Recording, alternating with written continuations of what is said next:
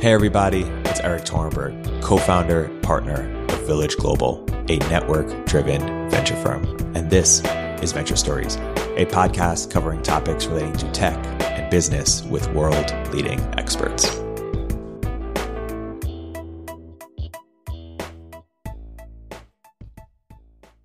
Hey everybody, welcome to another episode of Village Global Venture Stories. I'm here today with two very special guests, Chris McCann and Alfred Chuang of Race Capital. Chris, Alfred, welcome to the show. Thanks for having us, Eric. Awesome.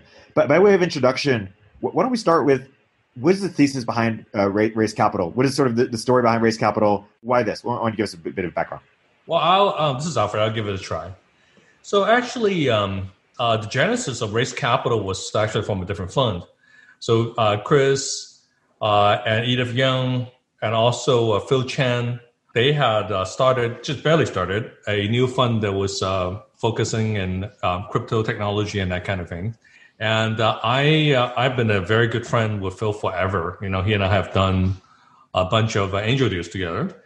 And through introduction, I met Chris first, and I met Edith, and we really hit it off. So at some point after, I think several months of meeting on and off, I said to them, I said, well, I don't think my role as an LP makes a whole lot of sense, but I've been thinking about going into investing full time from being an angel investor for a very long period of time. I said, you know, this finally the time I think I wanted to do it. And then we kind of then evolved and basically restarted the fund that focused on enterprise software and also made the fund larger. So that's how we got here.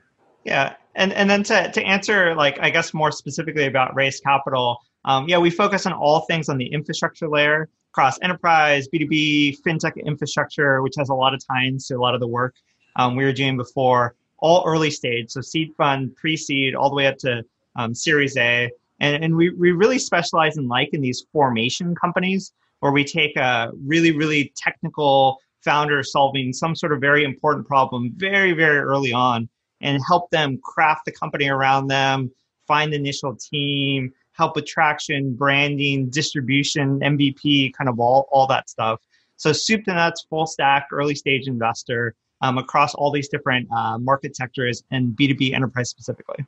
And Chris, talk a little bit about the evolution from focus on crypto to more focus on enterprise or more generalist focus. Yeah, so as Alfred mentioned, myself, Edith, and Phil Chen, and I guess to introduce them super briefly, and myself too, I used to work at Greylock Partners. I was there for almost 5 years, mostly focusing on a lot of the emerging market sectors we were looking at. And I also started and ran all the community program, which I think we intersected back in the day based on some of the product community stuff we were doing. So we did both different communities around all the different operational areas of a company and all the different emerging market sectors. This is actually how I sort of crossed into the whole sort of blockchain and crypto world.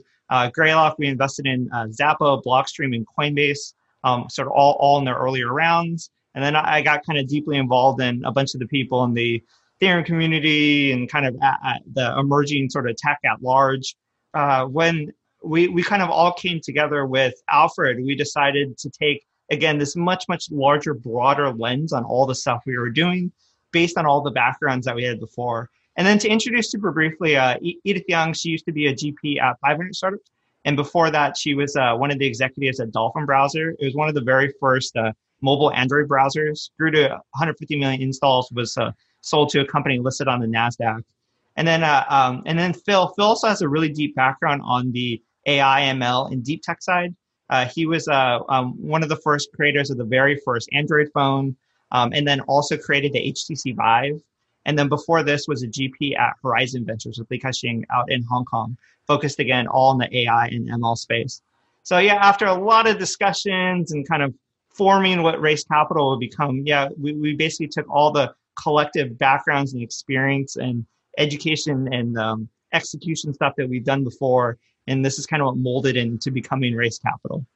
So, Eric, maybe it's worth mentioning a little bit about how I came into the picture. So, I got in the industry. I spent 9 years at Sun Microsystems, and then it was really the golden age of Sun that it has groomed a lot of entrepreneurs in the Valley.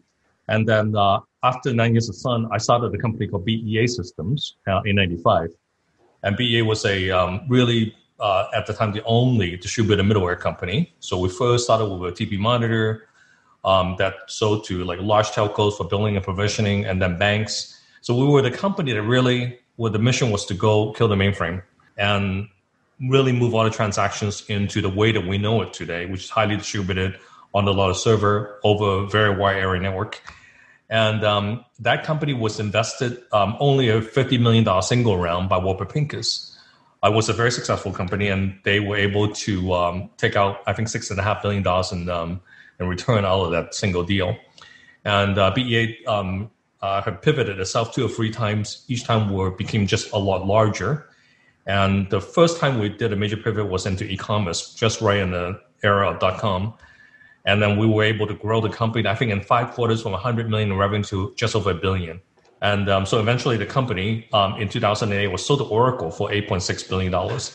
And that's kind of my background. And I, after BEA, I started a couple startups and I invested into a lot, 100 plus companies, mostly all into, other than a brief period of time in maybe 08 and 2010 in some consumer companies, but most of my other deals were all in enterprises.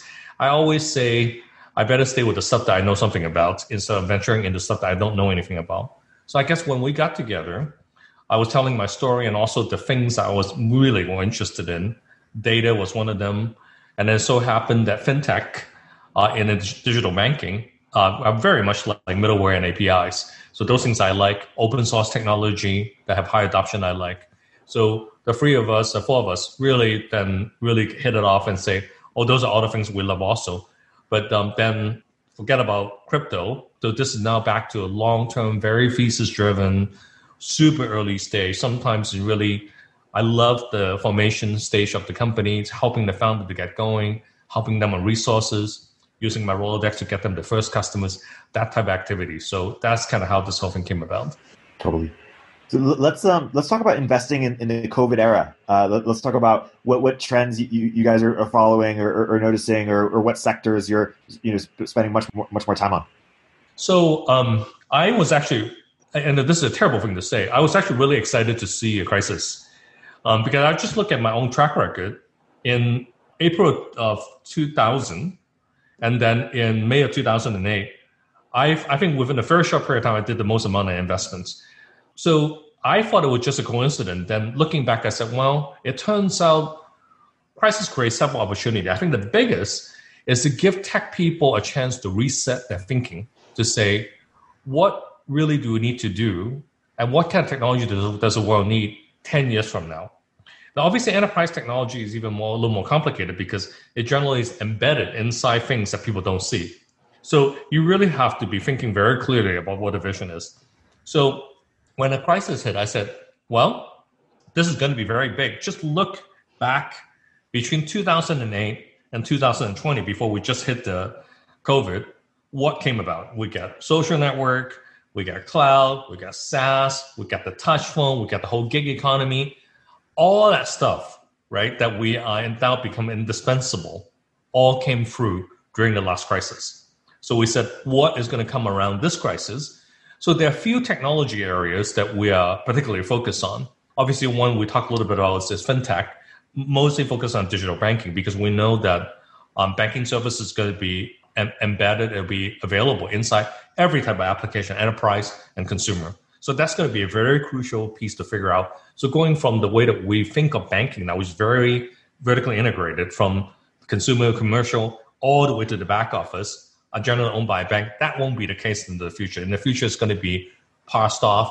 And that piece that embedded inside the application, the clientele is going to be mostly developers, not what we think of end users today. One area that I've always loved, and now it's even more important, is data, because mining that data and using data to tell us what's going on is now so popular now. So even the smallest shop and smallest restaurants have their own database, and looking through to try to get insight into where the business is going to, what are the things they have to worry about. And it's almost like into subtlety. You just listen to the news. How much people talk about is now data-driven is unbelievable, right? Everything is so data-driven now. So I think that's going to continue to be very crucial, especially now we are touching alongside with privacy is crucial. And then we're going to be looking at data where we want to look at, but we can't really see what's inside. So that's going to be a crucial area for us. So we love that. Collaboration is super critical. These tools like Zoom that we're now using, you're going to be recording and letting a bunch of folks listen to it, is great, but it's really not designed as a pandemic tool, right? So I have known the company and known Eric for a long time. You know, they've done such an incredible job. Thank God there was Zoom.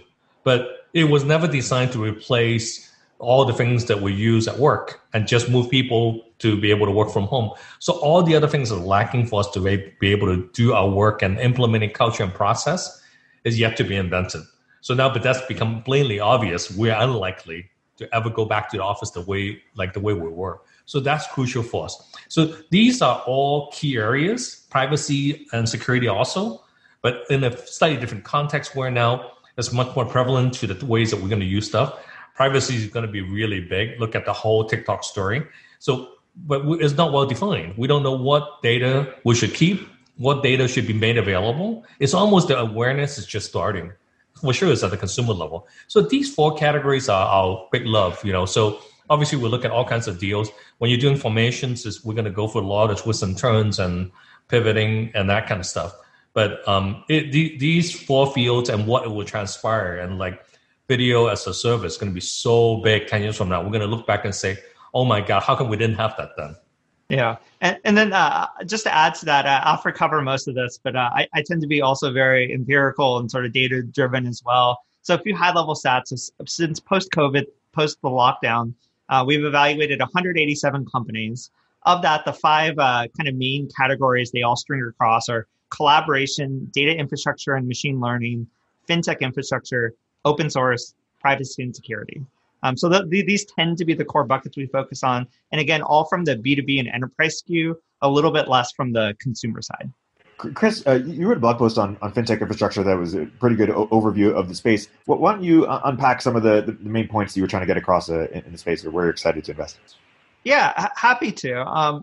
I guess in general, like when most people typically think about fintech, they usually think about the applications that sit on top of it.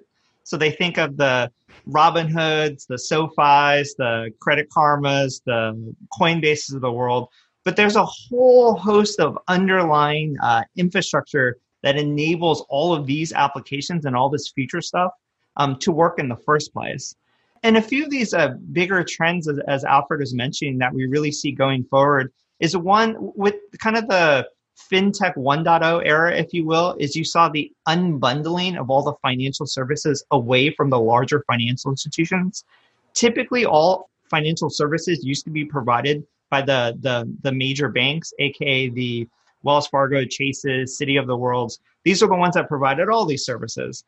Now with FinTech 1.0, you basically have all of these smaller FinTech companies picking off each one of these services one by one, whether that be SMB lending or credit scoring or mortgages, et cetera, et cetera. We think one of the biggest trends, which a lot of people have also pointed to, is this rise of embedded fintech, where you're seeing these financial features now being embedded into the underlying technology marketplaces and platforms that are out there. And you could just think about sort of the recent news and examples from Shopify and Uber and Grab and a lot of the experiments Facebook are doing. This thing is going to continue, persist, and also proliferate amongst many of the smaller players as well. And when you look in that world, the most important end customer doesn't really become the end consumer or business anymore. The most important customer in this case really is the developer themselves. And developers, historically, banks have never really serviced developers to begin with, but developers want a whole set of different things. They don't just want like access to the underlying data of these banks. What they really want is the underlying functionality. So I want to be able to embed the account creation process within my application. I want to have a whole lending process be built within my own application via an API. I want this to be scalable to cover every single geography. We're sort of just at like the cusp of seeing a lot of this stuff. You're seeing some companies pop up like Synapse and Sela and Bankable and like the banking as a service side. But we foresee a whole host of underlying, again, developer-focused platforms to spring up around this. And there's a handful of companies that we've been working with closely, like within this market segment and sector. Let's transition a little bit to crypto and where we're excited in 2020 in crypto. I mean, Chris, you wrote a post on custody, you wrote a post on mining, you wrote a post on remittance. Maybe unpack some of the main points from each, or just talk about where you're excited in crypto in 2020 right now. Yeah, our biggest excitement in the space is really this crossover. And at least to me, I kind of think about it really simply. The major underlying use case still for all this stuff tends to be in the financial space, whether it's exchanges, derivatives, the movement of money, underlying banking services. So at least in my head, I actually see much, much more crossover between the crypto world, if you will, and the traditional financial infrastructure, if you will, just different underlying rails. And at some point in time, it hasn't necessarily happened yet, but there's going to be a major clash, if you will, maybe a merge integration, maybe a different system. A lot of that stuff is still TBD. But when I look at the use cases on the crypto side, to me, I'm most drawn to all of these underlying financial use cases. So I still go back to the biggest, most obvious use case today is exchanges, spot exchanges and derivatives exchanges. Race Capital, so we actually invested in one company in this space called FTX. We invested in pre-launch when they were just starting off. FTX has an incredible growth rate and growth spurt. They've basically now become the dominant derivatives exchange in the space. They do well north of billions of dollars of trading volume every single day. Sam Bankman, who's the main founder, he was a former trader at Jane Street, and him and his team, they've really crafted a dominant position for them in the space. So we like things like this that are much more tangible, real. You can point to sort of real flow of value and money movement in there. Like I tended to be a lot less excited about sort of the more ethereal, decentralized applications or NFTs or any of this stuff, because a lot of them are really cool conceptually, but you just never really saw traction with a lot of this stuff. I still think it's around a lot of these core financial services, which again, cross over a lot more easily to a lot of things in the traditional fintech space. Totally. I want to transition to sort of what the public market looked like, especially in terms of sort of IPO and SPACs. But maybe first, just we expected valuations to be significantly lower than they are. What's happening there, and how should investors think about that? And what do you expect to maybe occur there in the next 6 to 12 months? Eric, actually, this is actually not all too surprising. If you look at a few factors, one, this pandemic came and we really didn't have enough knowledge about what it's going to entail. No one would have known that it's going to manifest itself into the situation we're in, for one.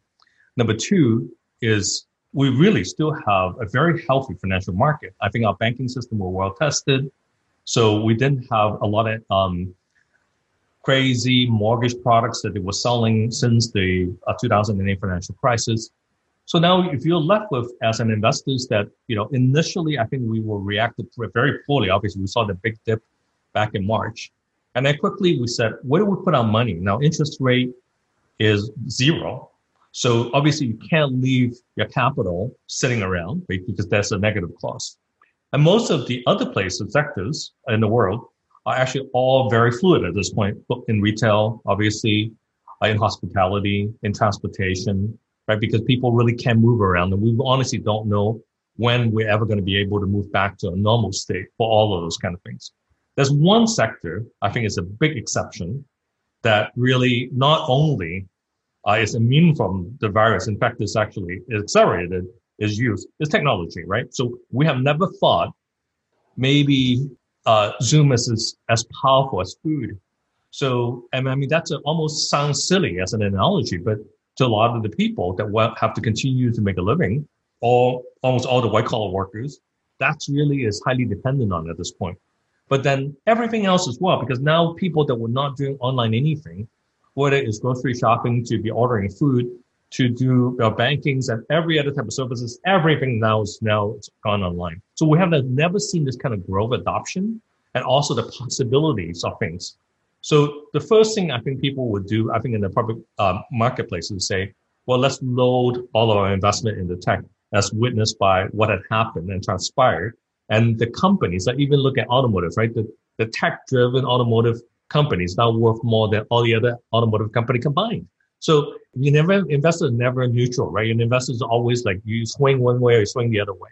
So I think that has a lot of driving factor. In fact, when most people ask me, actually on TVs, they said, Alfred, what do you think that, you know, like we had a very tough, a few trading days. Today is a big update. I said, actually, I'm kind of glad because this actually went up very quickly. So now we feel like we have relieved some pressure in the system. So today we had a big update. So I think that actually is good because we still have a lot of headroom. So we may have a few blips and a few problems along the way because people are way too ahead of themselves. And we have now invited so many people that invest in tech that they don't know nothing about, right? So that's an issue. So you talked about IPO. So honestly, I don't think any of the company that are going public is new in the filing procedures. They all have been waiting for a very long time. So we had obviously a very good 2019, and we're off to a terribly rough start in 2020, and it's been evolving ever since. So finally, there's such appetite to buy tech stock to a point where that's just not going to be enough. So we need some new ones. So this is an opportunity that we have not seen in the tech marketplace probably for 20 years. So this is actually very, very exciting. But I want to remind everybody on one thing. The tech scene of the dot-com era, which is the 99 and the 2000 scenario, would likely never return. And here's the reason. I took a company public in 1997. Back then, most of the hedge funds were fairly small. So they may have a few $100 million, or maybe sometimes only a few $100 million, sometimes maybe a few $1 billion under management. Now that's no longer the case. When the bubble bursted in April 2000, the whole hedge fund industry got, radically consolidated. So most of the hedge fund now are monstrous. The problem with a monster hedge fund is you don't really have the resources to go man that many small IPOs that you invest small amounts in. So you have to place huge bets so you can put resources on it to write reports, to keep an eye on it, right? And to watch it all the time. So that's changed the hurdle level of what you need to be able to go public. That means you have to be big enough. And your growth rate has to be fast enough to derive a very large market cap. Then you can raise a lot of money that is enough to be divvied up into enough hedge fund for people to follow you around. Under that premise, I think IPOs is still going to be difficult, until the company get very mature. Now remember, I ran a public company for a very long time, 14 years. It's a tough gig. Every 3 months you're reporting numbers, right? And we all understand the game. The game is, you perform slightly better than what you guide the street, and then you better go guide up a little bit. And that never ends. When you think you just do your earnings announcement, you're done, you're on to the next one. So the way that we've been running tech for now this past 12 years is not indicative to this behavior. We don't have this kind of discipline. Actually, we now have witnessed, like some of these companies like Ubers and Lyft, which they're a terrific company, but hard to make money in transportation. So, but the game, when you're a public company, is all about making money, right? So, and cash flow is the ultimate happiness for shareholders, right? Because that's really the game you're in. So now you're being placed in a growth game and immediately get placed now into a profit game and a cash flow generation game. That's a very different game. So I think it's great to see this level of excitement in the IPO marketplace. And I'm very happy for a lot of these founders that a lot of them I know well. And finally, they have their chance. And there's no experience like a CEO that can compare to running a public company, because that's really, it's you in the top of the heap. So I think it's exciting, but it's not going to be, I don't think we're going to see another dot-com bubble coming back. Yeah. Yeah. And I was just going to add how this manifests in more of the early stage side. So if you look at average valuation for seed stage companies, specifically in Silicon Valley, pre-COVID, on average, it was about $12 million, a little bit less than that. Post-COVID, average valuation, seed stage company, San Francisco Bay Area primarily, a little more than $10 million. So overall, the average has dipped a little bit with sort of two caveats. One, I think now it really matters what market segment you're in. There's certain ones that are having, if you're trying to do something in travel or luxury goods or some forms of entertainment, very, very, very tough time. if you're doing anything around SaaS, data, infrastructure type stuff, tends to be hotter things. Video, super hot. So you're seeing kind of a bifurcation depending on the market sectors that you're specifically targeting. And then also twofold, which is kind of an interesting observation on the seed stage side, is typically now, so sort of pre-COVID, a lot of the seed companies, it was kind of an initial team with an idea and a concept. Like a lot of it was kind of much earlier on. Post-COVID seed stage companies, you're actually typically seeing much more traction up until that point. You have to have much more kind of proof points around what you're doing. So most of the companies we typically see outside of the formation category typically have already working product, a few customers, some revenue, nothing crazy, but like they have something that they actually built that they could show, that they could demo on Zoom. Because now that we're all forced to be in this box, like you have to really show some progress. It's much harder if you just have a conceptual idea. So we're seeing companies get to later stages of progress, even at the seed stage side. So Eric, we saw 187 companies. So I would say in the beginning of COVID, maybe the first couple of months, we did see a pretty steep price drop, maybe 30%, 30-ish% kind of price drop for a seed stage. And by and large, I think that has now returned to the 80% level of pre-COVID. I think that has a lot to do with the excitement of the public equity marketplace. But that's generally the case. In tech, it's always been, if we have a very healthy public equity market, it affects the psychology of the investors. The investors, if they are endowments, they obviously will get very scared when the public equity market have a nosedive. Then they generally would be much more conservative in where they invest, even in the early venture fund. If they're nervous about that, then the venture fund will be nervous about investing in the early stage company. They kind of, it rolls downhill. So I think that by and large, I think has recovered. But I would say the most magical thing that we've seen with this crisis, the quality of the company has dramatically improved. So you see a lot of waste of time meetings. Now, obviously, Zoom also helps because if it's a waste of time meeting, we end it very shortly. When there's a face-to-face, and you're in San Francisco, it's hard to push the person out the door. You have to be polite and have to spend an hour with them because they did all that work to try to present the thing to you. I feel bad for them. I've been there before myself. But now the quality of these companies and how prepared they are and the quality of the founders, when you see them, they're so succinct. And when you ask them questions, they really know their stuff. And that shows through. I know a lot of people argue whether you can invest in Zoom or not through Zoom. I would say most definitely. I think in many ways, it's so much better, right? Because you have more time to get yourself composed. You see more companies. You can meet with them, on a very short order. We now meet with a company many more times than we would invest than we would in person. So how could that possibly be a bad thing? Another thing I think is crucial is now we basically have erased the geographical boundary. Before we would say Silicon Valley, San Francisco plus 40 miles. Forget that. Now we have companies that we have met with, first meeting, second meeting, third meeting. And the fourth meeting, I asked the guy, I said, where are you? He said, well, I moved back to Toronto. I said, why? He said, well, my three co-founders are from Toronto. It's 40% cheaper here. So for every $1 that we have raised, now I have 40% more efficiency. Why wouldn't I? I said, until you ask, which I can't have, I shouldn't really have this thing on my wall. Otherwise, you wouldn't even know if I just have a white wall, Alfred.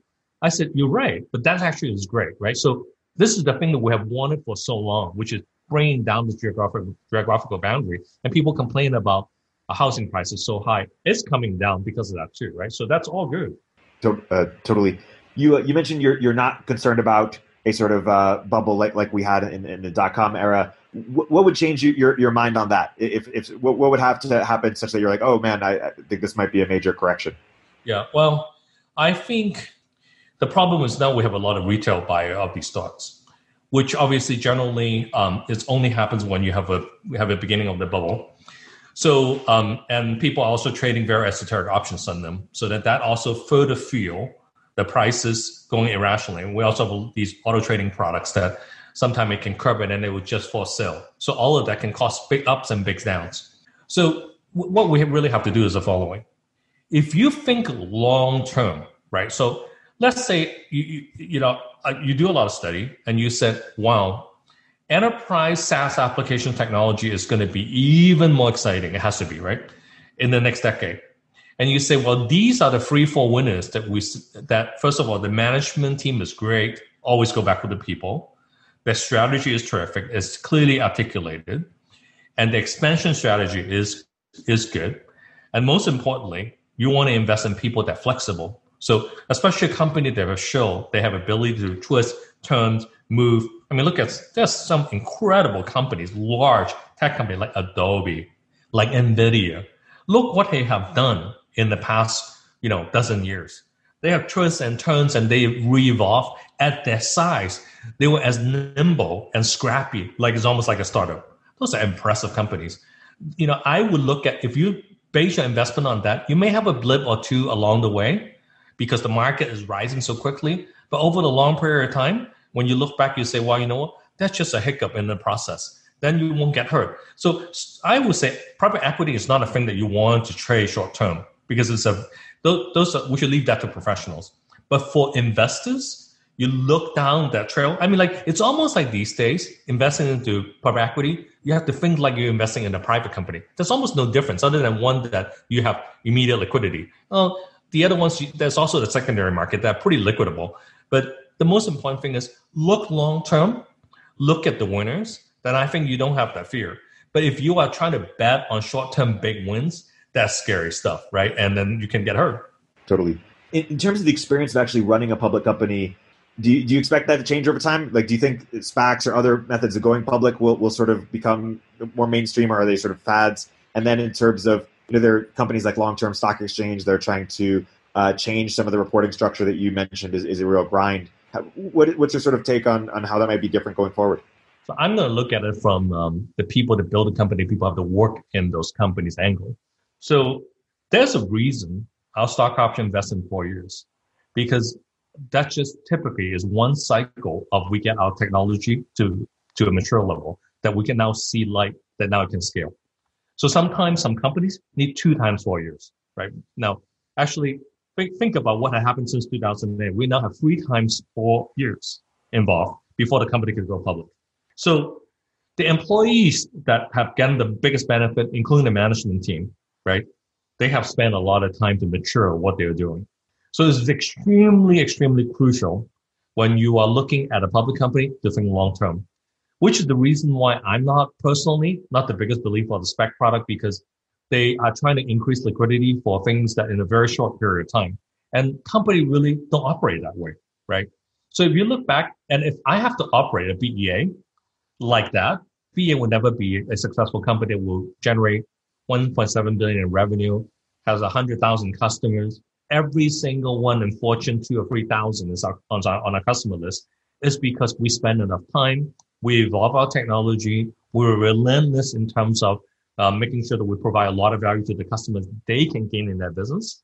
So the people that run those businesses must think long-term because you really don't have a choice. So other financial instrument in the short term try to disrupt it, you really have to think about whether you want to use those vehicles or not, because tech in principle don't work this way. Reinvention is a tough business, and we typically have to try many different things before we succeed and pivot and turn left and turn right many, many times. And the ones that get big and they can immediately make a 90-degree turn may suffer short-term problems with the equity market, but then they gain big time. Those are honestly the company that I love, right? Those are the company that ultimately will become really, really big, right? Because they have to go through a lot of different things in the lifespan. So I think that's really crucial to think about. Any other spaces that you've made bets in that we haven't yet covered that might be interesting to go into? Yeah, because we're in the formation state, it's almost like it's by default, we're out looking for the most disruptive thing in enterprise software, which is not an easy thing to do because most of the enterprise software company, so this is one fundamental difference between enterprise and consumer technology. In the enterprise, they don't throw anything away. Nothing, right? This is IBM running IMS that was invented in the 60s, still running. Large banks still have them. These monster robotic tape drives that were built by Storage Tech, they are still around, right? We don't throw anything away. So to be able to reinvent enterprise, that means you're lugging all that stuff along, right? Compatibility and backward compatibility is hugely critical. So when we see a disruptive tech, which I think there are plenty of them to be had, I can tell you one area that we're particularly excited about, which is You know, I originally didn't come from the open source world. So I came from the open standard world. We have XOpen, we have the Unix standards. So we were driving along basically using standard as a way that we have compatibility among vendors, right? So you agree a point in advance along with key customers to say, okay, to run the distributed transactions, this is the calling convention. Everybody must support those APIs. But the world changed, right? Pretty abruptly when we had the last financial crisis, that we rapidly adopted open source, which is wonderful. Because now, anybody write any code, the first thing you do, you go to GitHub and you start searching for the library set, and you adopt stuff. Now, the only problem that we have is we never resolve the problem like support. How do we support those code that when the contributors really are not financially incentivized to support them? But if I'm a bank and deep in the bowel of my technology, that's a set of code that really is so crucial for us. And we're going to be seeing like magical stuff that needs support, like machine learning algorithm that everyone is out. The first thing when you say machine learning, we go look at a library, okay? And we pick something out, right? And most of the people don't want to fork them because once you fork them, you become impact compatible. So the whole quest about how do we make this economics of open source work is going to be very critical. We must resolve it now. I think that's one area where we are very, very optimistic that we know there's going to be systemic change in the open source world. That's going to be super exciting. We're going to make it economically viable and working. So those people that have done magical thing is going to be rewarded accordingly, right? It won't be like what the people that invented Linux, they really didn't get very much out of the financial reward. That should not be the way anymore. So when you have to align with invention, the invention is going to accelerate. So we think that's going to be super crucial for us to go resolve. And that's one field that this is stuff that where I've been there. I was in the trenches. We love to look at those kind of ideas. We want to work with the founders to evolve those ideas to make it viable. So to us, that's an exciting field. Very exciting. Totally. Talk a little bit about the difference that investing in enterprise companies in 2020 versus 5-8 years ago when you were doing a lot of your angel investing. How have you sort of seen it evolve? Oh my God! Now.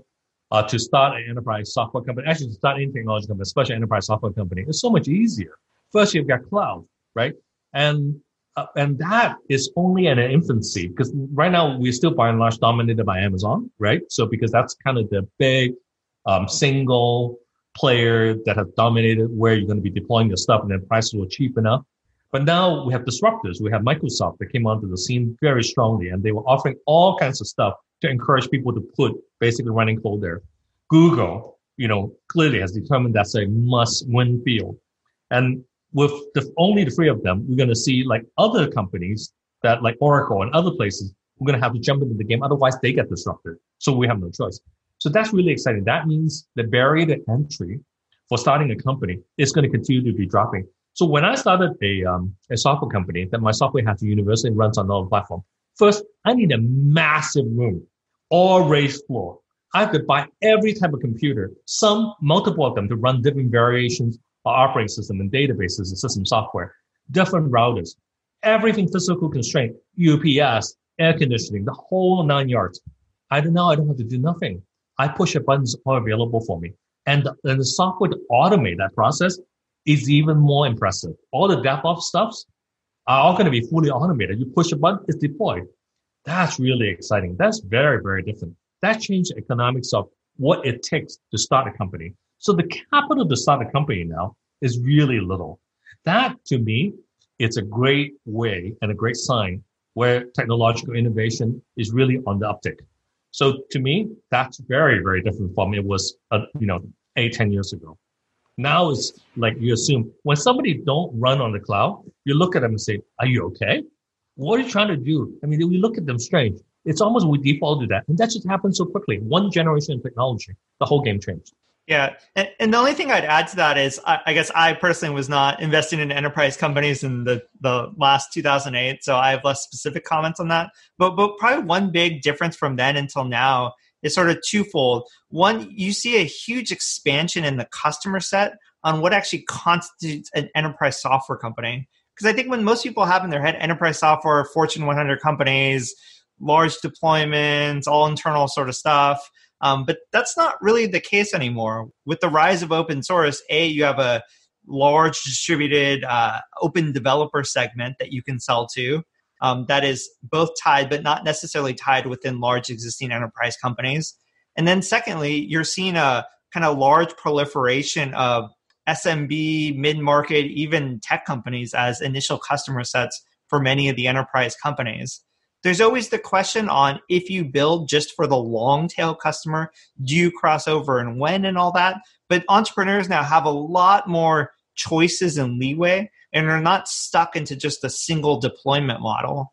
So I'd say that's probably one of the biggest changes is just the huge opening of what constitutes an actual enterprise or B2B customer segment. So Eric, I want to give you actually a live example. So there's a very small sushi bar in San Francisco that I love. It's run by a husband and wife. And actually this week, the wife is actually making curry. And I asked her, so well, why are you making curry? You guys are a sushi bar. He said, oh, no. After doing some study off of Square's analytics, and also I'm using Google Analytics as well. And this is a Japanese woman that hardly speaks any English, know nothing about technology. We have discovered our customer actually want to cook food. I almost dropped onto the floor. I said, well, what did you just say? I said, yeah, this is what I did. You want me to show you? And she would be able to share a screen on Zoom and show me. So I said, enterprise technology really has changed. My goodness, right? So you can imagine, right, the scale of it. That's B2B. The scale of that, when the business scale up, the level of technology they'd be using. So I think what we think of a technology user in an enterprise, which generally is now data scientists, data analysts, it's going to be, the barrier is going to be lower to a point that somebody on the shop floor would be able to use. So I think we're going to see drastic adoption of enterprise technology because of what had happened through this crisis going into the next decade. I think 10 years from now, we'll be doing dynamics analytics and be able to instruments and learn and using machine learning to refocus. I actually, the only thing I asked, I said, well, why don't you have machine learning technology they put in so that you can actually change the customer what they like and then now cater custom meal for them that you just basically spit out a menu, you just cook it and just give it to them. And she said, oh, wow, let me go do some research. And like, it doesn't phase people anymore. That's just totally amazing. When I first started in this kind of middleware field, it's such esoteric stuff. Now, a owner, husband and wife in a sushi bar is using that. It's totally astonishing. Totally. A question to end on. Let's go deeper on remote. You know, some people say that when COVID is over, people will still be distributed, but you're going to need to be in the same place as the CEO if you really want to rise within a company, and thus if you still need to be in San Francisco or wherever the CEO is. What's your take? Will most companies sort of remain, you know, mostly or fully distributed, or how do you sort of see this playing out? I think in tech, do expect a lot of the companies. I talked to a lot of the CEOs. You look at some great companies that I love, like Databricks, for example. Talk to Ali. Ali will tell you he is totally dedicated and committed to moving the distributor, right? A decentralized company. And I think a lot of the people already doing it, they have decentralized offices, but they may not have these fully decentralized policies and culture for the company yet. I think this is now being implemented faster than we can imagine. Now, I happen to be one of those people that believe there are reasons that because we're human beings, we do need to be able to see each other, be able to look somebody in the eye, and be able to socialize and converse with them face-to-face. When you look somebody face-to-face in the eye, it's much harder for them to lie to you. It's just how human works. So will we ever return to the office? I think absolutely. Now, will we return to the office just like the way we were? For no apparent reason, for productivity, we're just working in a noisy place. Why would we do that? But at home could be annoying all day also. We may want to really be able to interact with other people. So I think we're going to develop a whole new model or what returning back to the office is going to be like. But the place that we came from, we're not going to go back to them.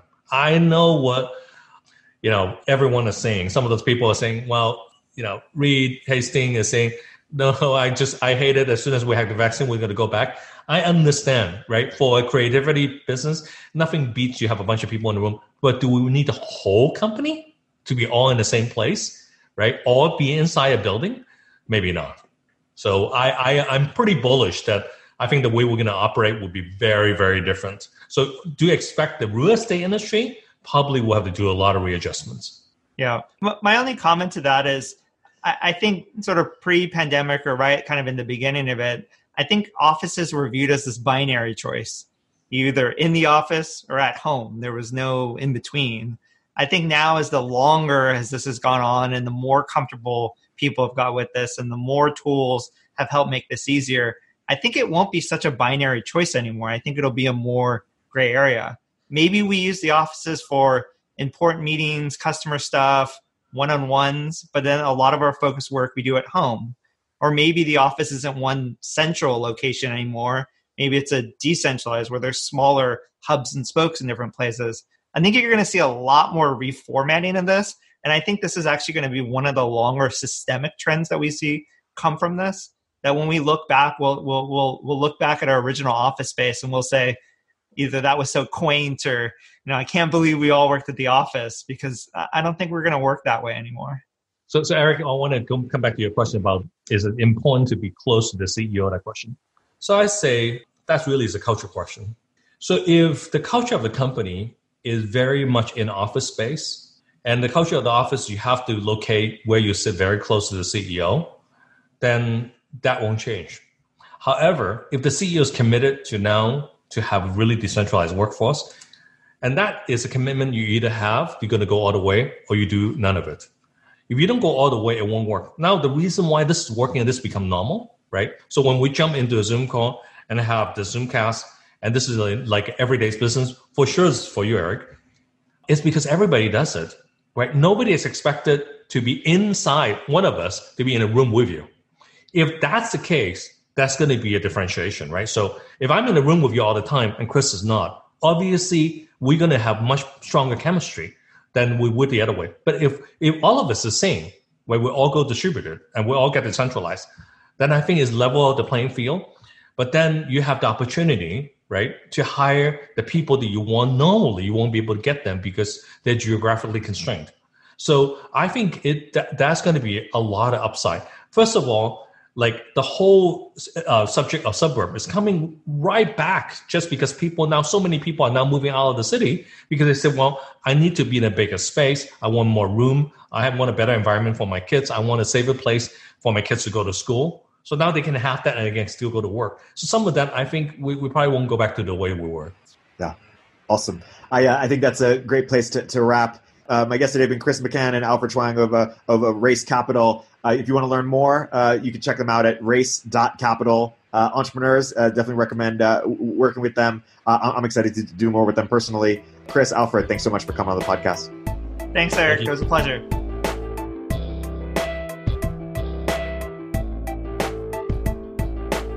If you're an early stage entrepreneur, we'd love to hear from you. Check us out at villageglobal.vc.